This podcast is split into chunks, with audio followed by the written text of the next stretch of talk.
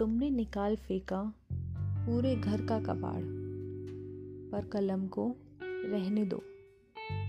कलम एक हथियार है, उसे बिना हिंसा कुछ कहने दो। बीते दिनों की कोई निशानी रहने दो। तुमने बेच डाले सारे अखबार, पर पिता के खतों को रहने दो। कंप्यूटर का ज़माना है उनकी लिखावट को कुछ कहने दो। तुमने बनाया नया घर, पर पुराने मेज कुर्सी को रहने दो।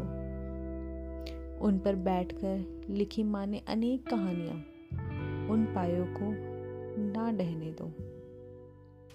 बीते दिनों की कुछ निशानियाँ रहने दो।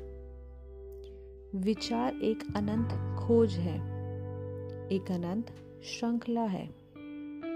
उन लेख कहानियों के चिंतन को निर्बाध गति से पहने दो। बीते दिनों की कोई निशानी रहने दो।